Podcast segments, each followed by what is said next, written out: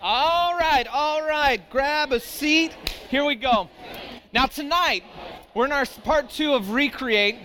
And, and I'm just telling you, you, you need to follow along with me in your notes. We're going to be doing some review and hitting some stuff that I think is really foundational and core for us. So if you need a pen, if you just raise your hand, or if you need a uh, bulletin, you don't have one of those, who needs a pen tonight to go? I, we got people ready. You got need a pen over there. Need a pen over here. Um, we got pens right behind you coming. There we go. Perfect, perfect, perfect. All right. Go ahead, grab your notes if you don't have them yet, open them up, and we will dive in. Let me pray for us tonight. That's fun. Jesus, we invite you here that you would speak to our hearts, that you would move, that this moment would be sacred, it would be literally set apart, and we'd hear your voice and that you would draw us into who you are. And as a result, this planet would be changed because there was this gathering at this high school called Del Mar that dared to lean and dream into their Heavenly Father and simply take Him at His word. God, would you use us and would you change us? And as a result, would you change this city? Would you speak to us tonight? In Jesus' name, amen. We're in this series called Recreate, and, and it's one that actually I just have to do uh, the review of the whole series la- last week because it's so foundational. We'll do it for the next three, and if you missed it, you're going to get uh, the big chunk. Uh, recreate, and in fact, we're just, we all ask one really fundamental question whether you're here and you believe in Jesus or don't, whether you're religious or non religious, whether you're spiritual or not spiritual, you're asking this question. You may phrase it differently than I do, but you've asked this question. And a lot of times we ask this question in major transitions of life, uh, like if we're moving from high school to college or college to work life or into married life. I remember with each of my kids, I remember asking this particular question.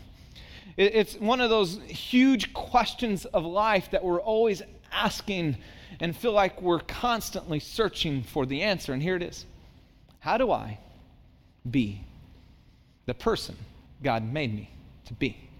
If you're here, you're non religious, you may uh, say this How do I become who I was ultimately designed to become? Because innate in all, all of us, we realize we've not yet arrived, that we're not who internally we sense the brokenness, we're not who we long to be.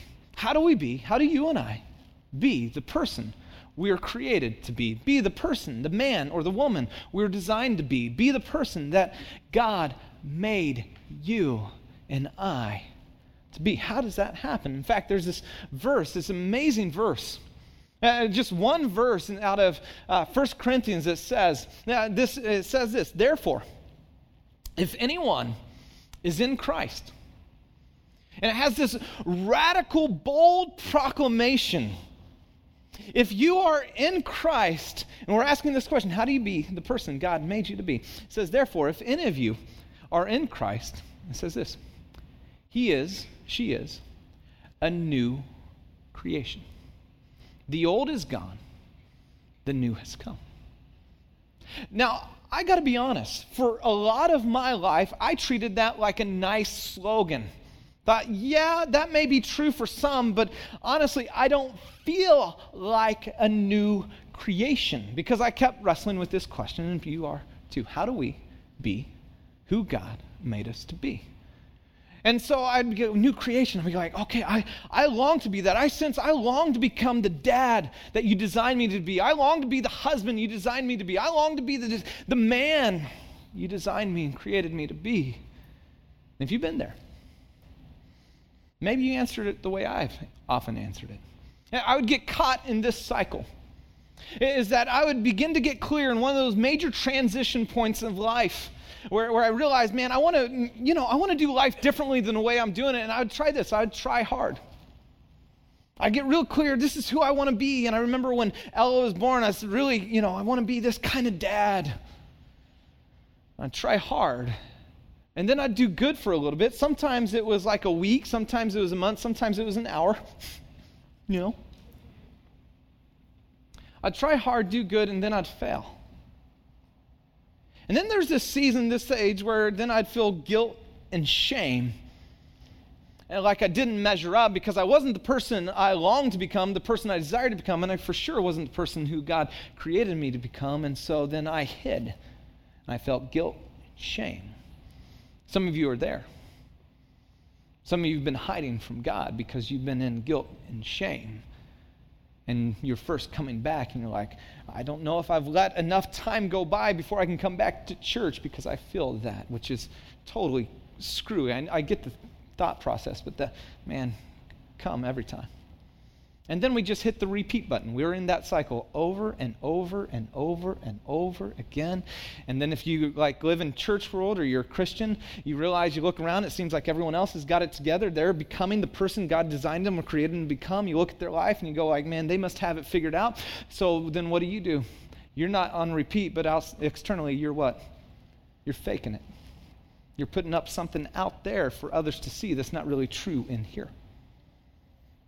In answering that question, uh, we dove into Colossians chapter 1, 1 uh, 3, 1 through 4, this powerful passage that unpacks real simply how do you be the person God created to be. And it said uh, right off the bat that you have to embrace a new starting point. You remember where it said in Corinthians, you are, is, present, active, right now, currently, reality of who you are, a new creation. I told this story last week. Uh, I was riding my bike and I've been searching for a table for my backyard for like ever. And a, couple years ago, I was riding my bike, and I come across and I see this table on the side of the road. It had a free sign on it. Someone discarded it. It was old. It was gray. It was ugly. Uh, and I drive over to it or ride over to it, and I'm like, Jenny, can we get it? And she's like, I don't want to get it. And she normally always wants to get it. And I said, No, no, no, we need a table. And so she came over and looked at it. She said, Okay, we can get it. I ran and got my neighbor to get his truck. We loaded it up, and I put it in my backyard. And I mean, I looked underneath the bottom and it had this emblem on it. And I don't know like furniture names, my wife does. And it said Smith and Hawken. Now, Smith and Hawken is a really expensive furniture brand. Not only was this a Smith and Hawken table, it was a teak table. Now, teak's the wood that you make out of boats, you know, that is the inlay on the top of boats that is all beautiful and shiny. It is an incredibly hard and durable wood, lasts forever.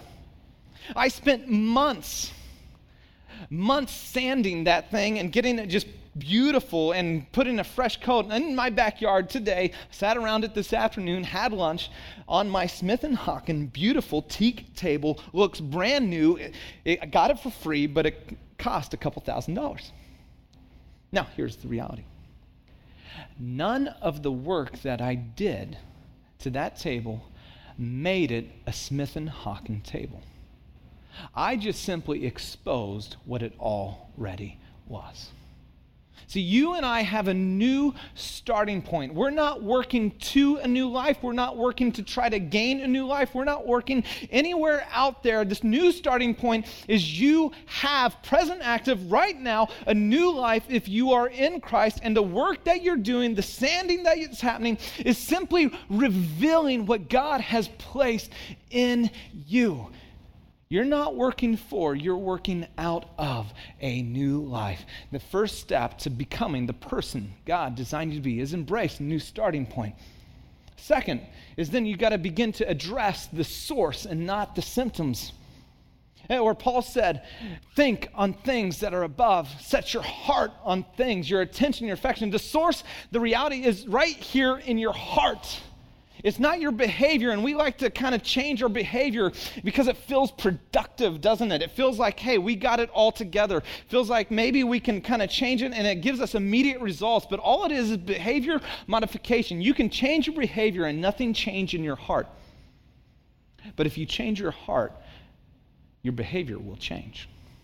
Address the source and not the symptoms. In fact, we're going to dive into that concept deeply tonight because it's like, well, how do I address the source? And third, after addressing the source, not the symptoms, is simply this is that you would realize, and you would come to a place in your life, you'd realize that Christ, Jesus, is your life, not simply a component of your life. To be the person you're designed to be, be the person you were made to be, to be the person you were created to be, you must and I must come to the realization He's not a part or a component or a sideline issue. He said, I am life. I am the essence of life. And when you begin to embrace it's Jesus, it, that's it. It's Jesus. I am your life. As a result, we embrace a new cycle. Not try hard to, to earn favor, try hard to gain or to attain, but rest. Rest in the reality that you are new. Rest in the reality that you are his son or daughter of the King Most High. Renew your mind and heart on the things that are true about you. And when you fell, when you fell, would you realize you presently are fully forgiven, adopted son, daughter of the King? His affection didn't vary in that moment. So don't go down and retreat and hide in guilt and shame. Just go to the Father's whose arms are open wide to you. Would you realize you are adopted? And repeat. Rest, renew. When you fail, realize and repeat. That's what we covered last week on how to be the person God made you to be. Now, this week, we got to ask a pretty important question. Because some of you went away last week and said, I, I want to embrace that new cycle. And you ran into some hiccups. You ran into some things and you hit some roadblocks. And, and you maybe began to internally ask this question What's keeping me from being the person God made me to be? What are the things that are holding me back? What are the things that are that I'm constantly fighting against that, that is just keeping me from being the man, being the woman, being the student, being the daughter, being the husband, the father, the mother, the wife who God has designed me to be? What is holding me back? And let me give you just in a simple answer, and we'll dive in uh, to a couple texts that will unpack this, I think, in a real practical way. This week is really, I think God's going to unearth some things for you and give you some real practical things to apply this week to become the person, not only that you ultimately long to become, but the person God made you to be, that you were created and designed to be. Now, here's why I think what keeps us from being the person God made us to be. And I got a little illustration for you. Often in life, we opt for a spray can instead of a sander. We opt for a spray can when we look at the stuff in our life, when we look around us, and when, if we're really honest, because we kind of like shortcuts, we kind of like quick fixes, we kind of want things to be just okay. And you know what, what's great about spray cans is it can stay ugly, and you look at it and go, oh yeah, oh all that dust, that mark. Oh, that looks way, way better. Because what a spray can simply does is cover up the problems, doesn't it? And, and, we like that. It covers it up. The problem is it doesn't do anything about the crap underneath. And all too often, you and I, what we do in our life is we opt for a spray can instead of a sander. A sander is painful. A sander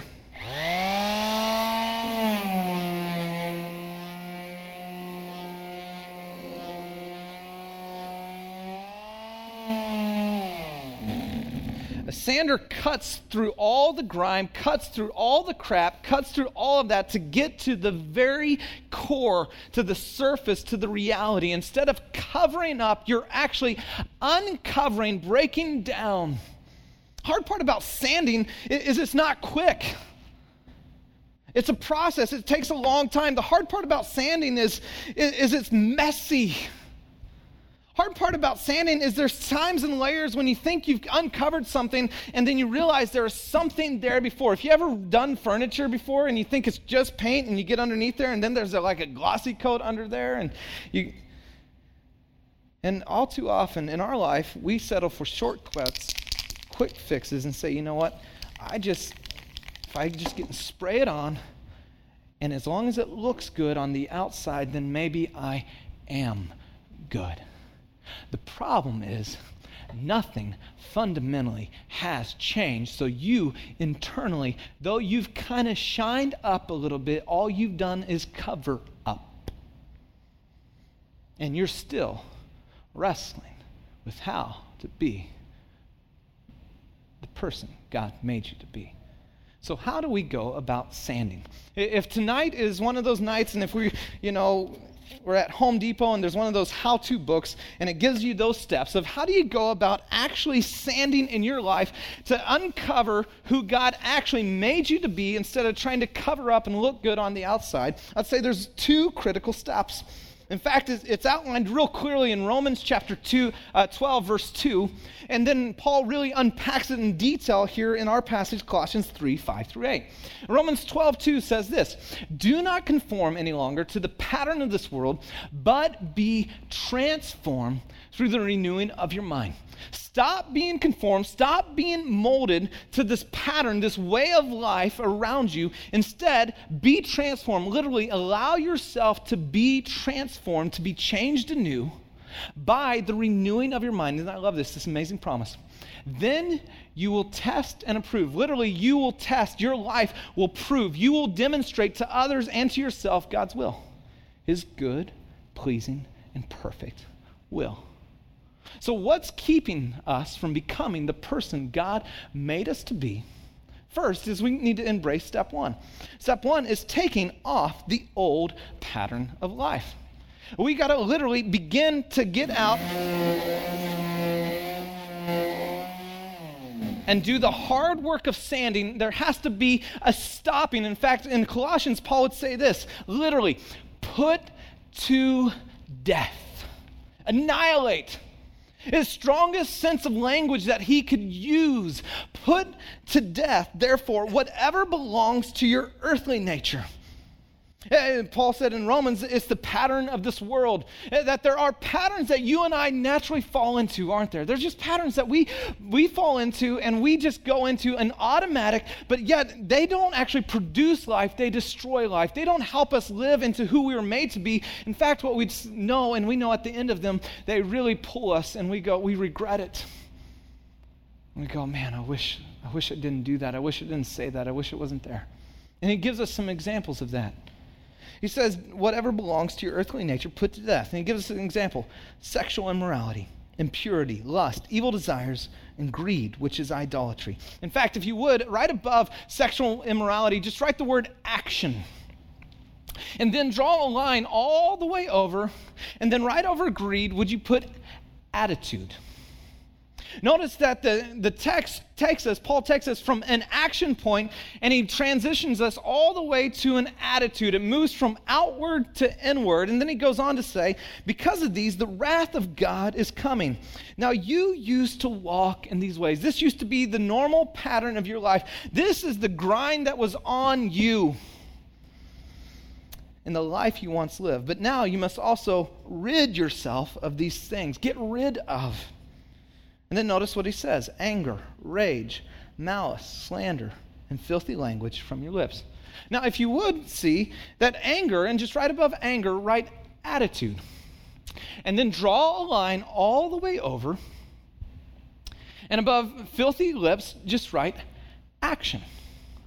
Now, we said last week becoming the person God made you to be, you must address the source, not the symptoms. And I got to be honest, when I first read this, just like, okay, I get this. You're saying the source is my heart and mind, and what you know, whatever a man thinks, so is he. You said. Out of the overflow of the heart, the mouth speaks. I'm going, but then all of a sudden I get this list. What do I do with this list? And, and studying, I saw this, and I just was like, I was blown away.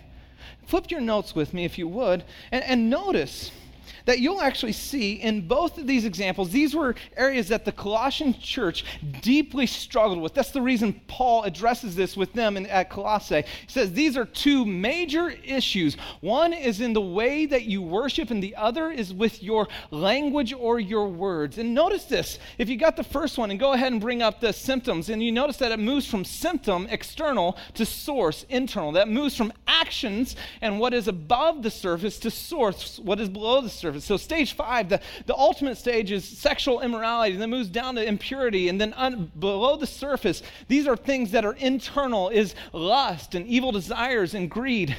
Now, we don't normally connect greed with sexual immorality, do we? In fact, going down to the source, let me just define these for you if I could. Uh, take the word greed. Greed literally means the desire to have more. Uh, the ancient Greeks defined greed this way they defined it as a desire which cannot be satisfied. They used the imagery of this of a bowl that had a hole at the bottom, so when you poured water, it would never be filled. That's the imagery for greed. It is a ruthless self seeking. says, You don't have a sexual immorality problem.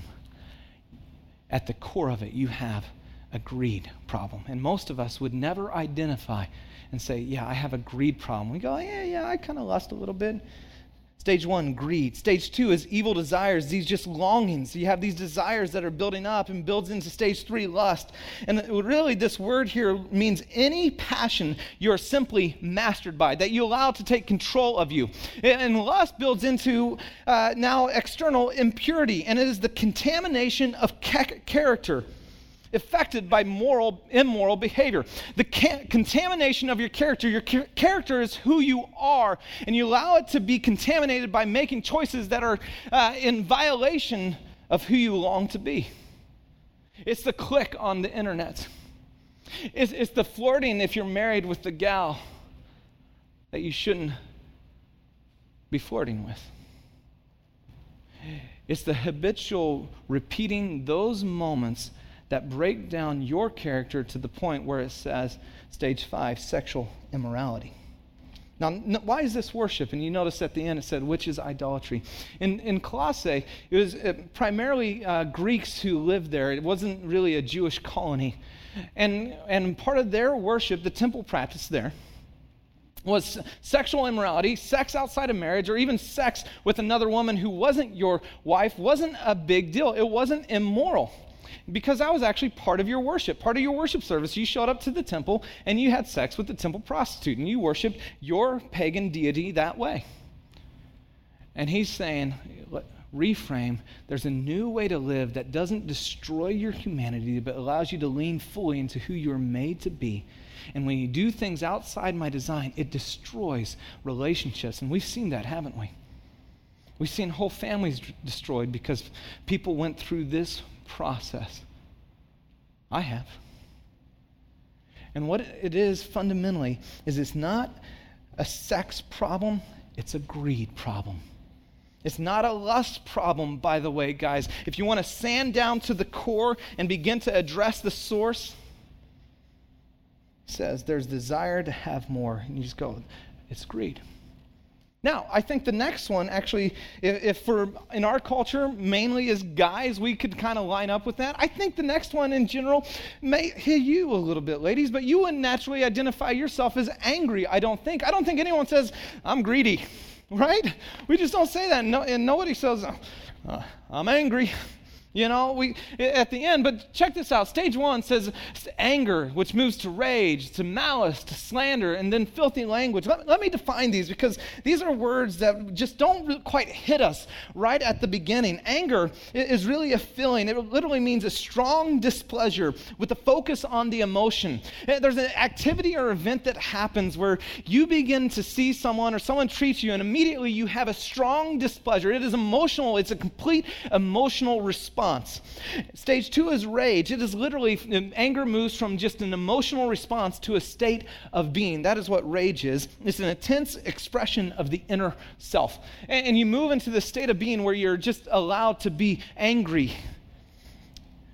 Stage three, malice, mean spirited. This is moves from anger to rage from feelings to a state of being to just simply being mean spirited, where you begin to have vicious thoughts. You think about uh, things that would harm the other person or what you would say. You begin to process dialogue in your mouth, uh, not in your mouth, in your minds, right? And you begin to have these conversations of how you would tear them down or what you would say or how you'd get back. Or you just begin to think ill will towards them. You may think about what might happen to them. And you have these thoughts and you go, oh, I don't like that. But then you keep going to those thoughts thoughts, and eventually it seeps out then into slander.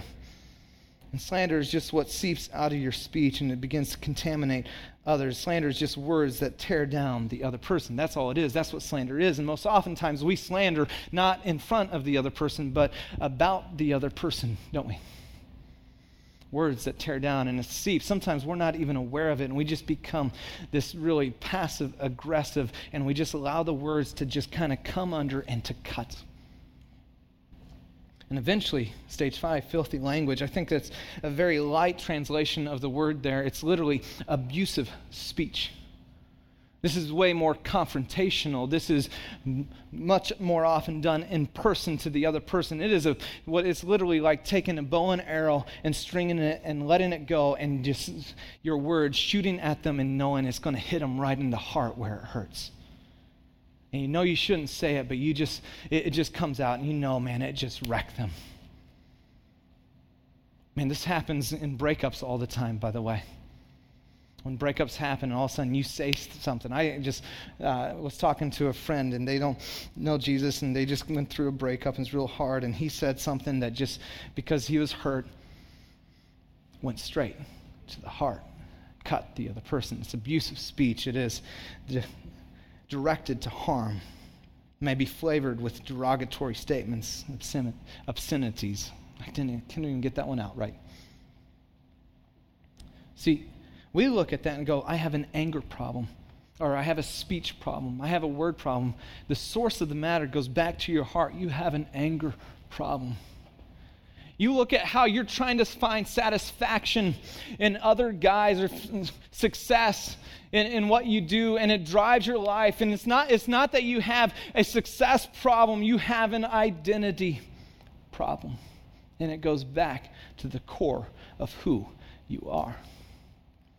You know, a few um, years ago, Jenny uh, was asking our landlord if she could tear out our carpet. In her mind, she had this idea that underneath our carpet was this beautiful hardwood floor because our house was built in the 1930s and you know, all they did was hardwood floors. And so she thought there was this beautiful hardwood floor. All she needed to do was rip up the carpet and uh, she would see this beautiful hardwood floor. And I kept telling her, please don't do it. Please don't do it. And one day I come home and I see, and I was really excited because this was a three day weekend. I actually had the weekend off, which is so weird for me. I don't normally get weekends off. And I was like, all excited to hang out. And I see rolls of carpet in my driveway. my next door neighbor Jeff helped her out and was helping her, giving her the tools, and I was so mad at him. I'm like, "What did you do?" As she pulled it out, what we expected was this beautiful hardwood floor, and for sure there is this beautiful hardwood floor, but it was covered in latex paint. Because when they went to remodel the house, they just sprayed the whole house and they knew they were putting down carpet, so they didn't put anything on the floor. And it had tacks and uh, paint all over it. And I spent the next three weekends just trying to strip off the paint and I mean, I had the goo, and you're like, I mean, it was just this mess. And like, I mean, it's all, I ruined two pairs of shoes in there working on it. And it was nasty. Now, the reason many of us choose the spray can instead of the sander is because we're afraid of what we'll find underneath the carpet. We're afraid if we really take a look and we really get down to it, we're not going to like what we see. I know God said that I'm a new creation, but if I really begin to pull it back, I'm going to see things in me and I don't want to go there. And I got to be honest, for sure, for sure you will. You will. There'll be times where you look at and you, you go, it will, for many of us, get harder before it gets better. But if you don't, it's not like you've changed anything. You're still that person. See, would you rest? Would you rest in the reality of knowing that it is worth to cut through the grind because there is a beautiful creation of God waiting to be unveiled in you that that is currently true. So it is worth the time and the labor. It is harder. It is painful. It is trying. But would you rest in the reality that your new starting point you are a new creation? So the process is worth it. The pain is worth it. It may and it might and it most likely will be harder before it gets easier. I don't want to play games with you. But knowing. And it's true. You go to my house today, there is a beautiful hardwood floor, sanded and shine. It was hard work. It took me three or four weekends, but it was there. And truth and the reality for you. Therefore, you are a new creation. Stage one. Stage one, step one, is taking off the old pattern of life. Step two, then is putting on a new daily practice. How do we then go about actually, we got to identify the source, we got to begin to figure out what we're actually up against, but how do we go about really standing? And I got to be honest, we're not going to unpack this fully tonight. I don't have enough time, but we're going to unpack it enough that you can begin to apply it tonight, okay? Listen to what Paul says here putting on a new daily practice. Do not lie to each other, since you have taken off your old self with his practices and put on a new self. He changes imagery. He's talking about clothing. He says, Remember that you took off your old t shirt, the old crap, the old sweaty garments that you're wearing, the old rags that you had, and, and you put on new, new clothes. Remember that? And it says, which is being renewed in the knowledge in the image of its creator. In fact, circle that word renewed right there. It literally means to be made new. It's where we get our word for this series because it literally means to be recreated, to be made new in the image of its creator. And the tense of this uh, participle here is a present passive participle meaning that it's something that is ongoing, active happening. This isn't something that is a one time event. This is a state of being, that there is a pattern that you used to walk into, and now there's a practice that you need to apply daily. There's a pattern and a step and a walk that you used to have, and now there's a daily practice that you begin to apply. It says this. Says, being renewed in what? In what? What does it say? Yes. Knowledge. Not any kind of knowledge. Knowledge in the image of its creator. Romans 12 says it this way But be transformed. Allow your heart and life to literally be transformed. That's where we get its metanoia. It's where we get our word metamorphosis. It's where allow yourself to be transformed, metamorphosed anew. By what? The renewing of your mind. Let me just answer this question. And what's keeping you and I from being who God made us to be?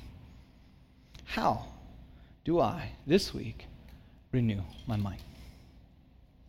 First, would you set aside specific time to be daily with God? Specific time daily to be with God.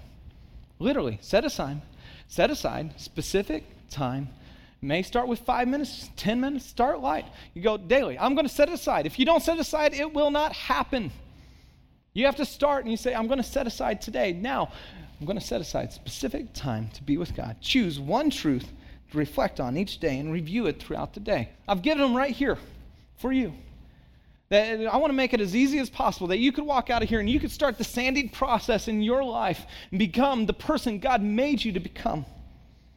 Uh, the truth here God is with me right now, and He lives inside me. That you would allow that truth to permeate your soul. God is with me right now, and He lives inside me. Because you may feel like you've been abandoned. There may be something in your past, there might be a, a tragedy or something happened where you constantly work, and everything outward, the so- symptoms out there, are a cry from an internal side of abandonment. You cling on to people because you're afraid to be abandoned.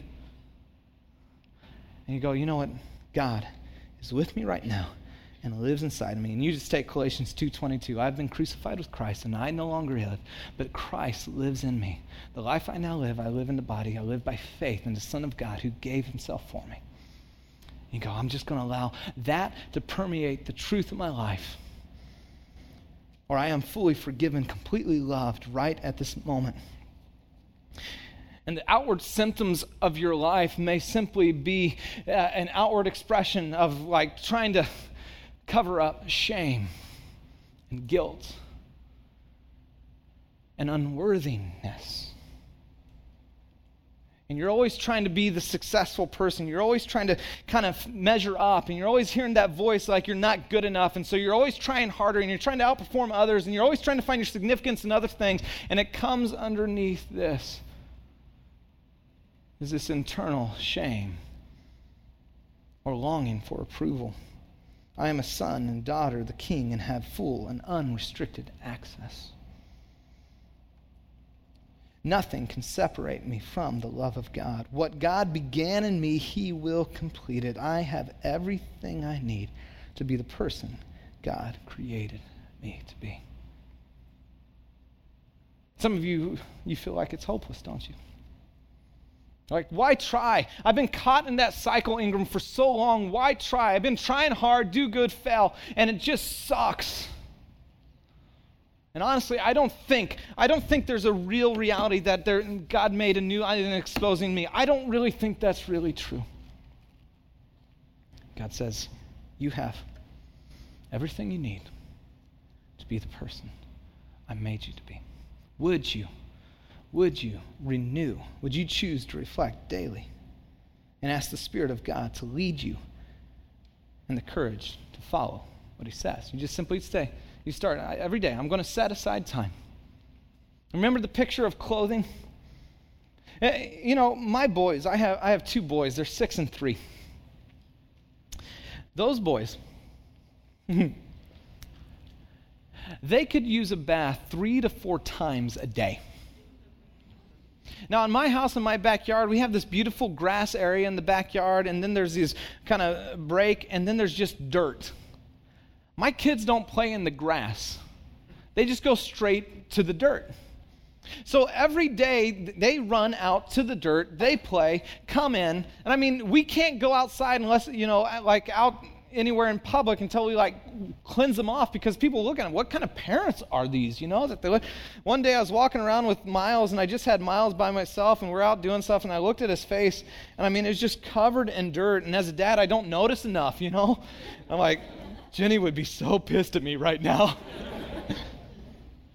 but, but we get we get the reality that as kids, man, they need constant baths. They need this constant reclothing. What about you? What if you just said daily, I'm going to begin to renew my mind and allow God to transform me? I'm going to set aside time I'm going to choose one of those truths that where I need I need God to do the work and the sanding in me. And so I'm going to choose one of those and begin to allow him to do that work. And then I'm going to ask him to speak to me and the courage to respond to what he says because sometimes he might say you need to go talk to a friend and tell him what's going on inside and share. And you go, I don't want to do it. Sometimes it might be making something right that you've done wrong confessing to somebody, ah, and go, God, I need the courage. I need the courage. I need the courage to do what you're asking me to do. Would you embrace a new cycle where you rest, renew? When you fell this week, you would realize you are a son and daughter of the King Most High and repeat.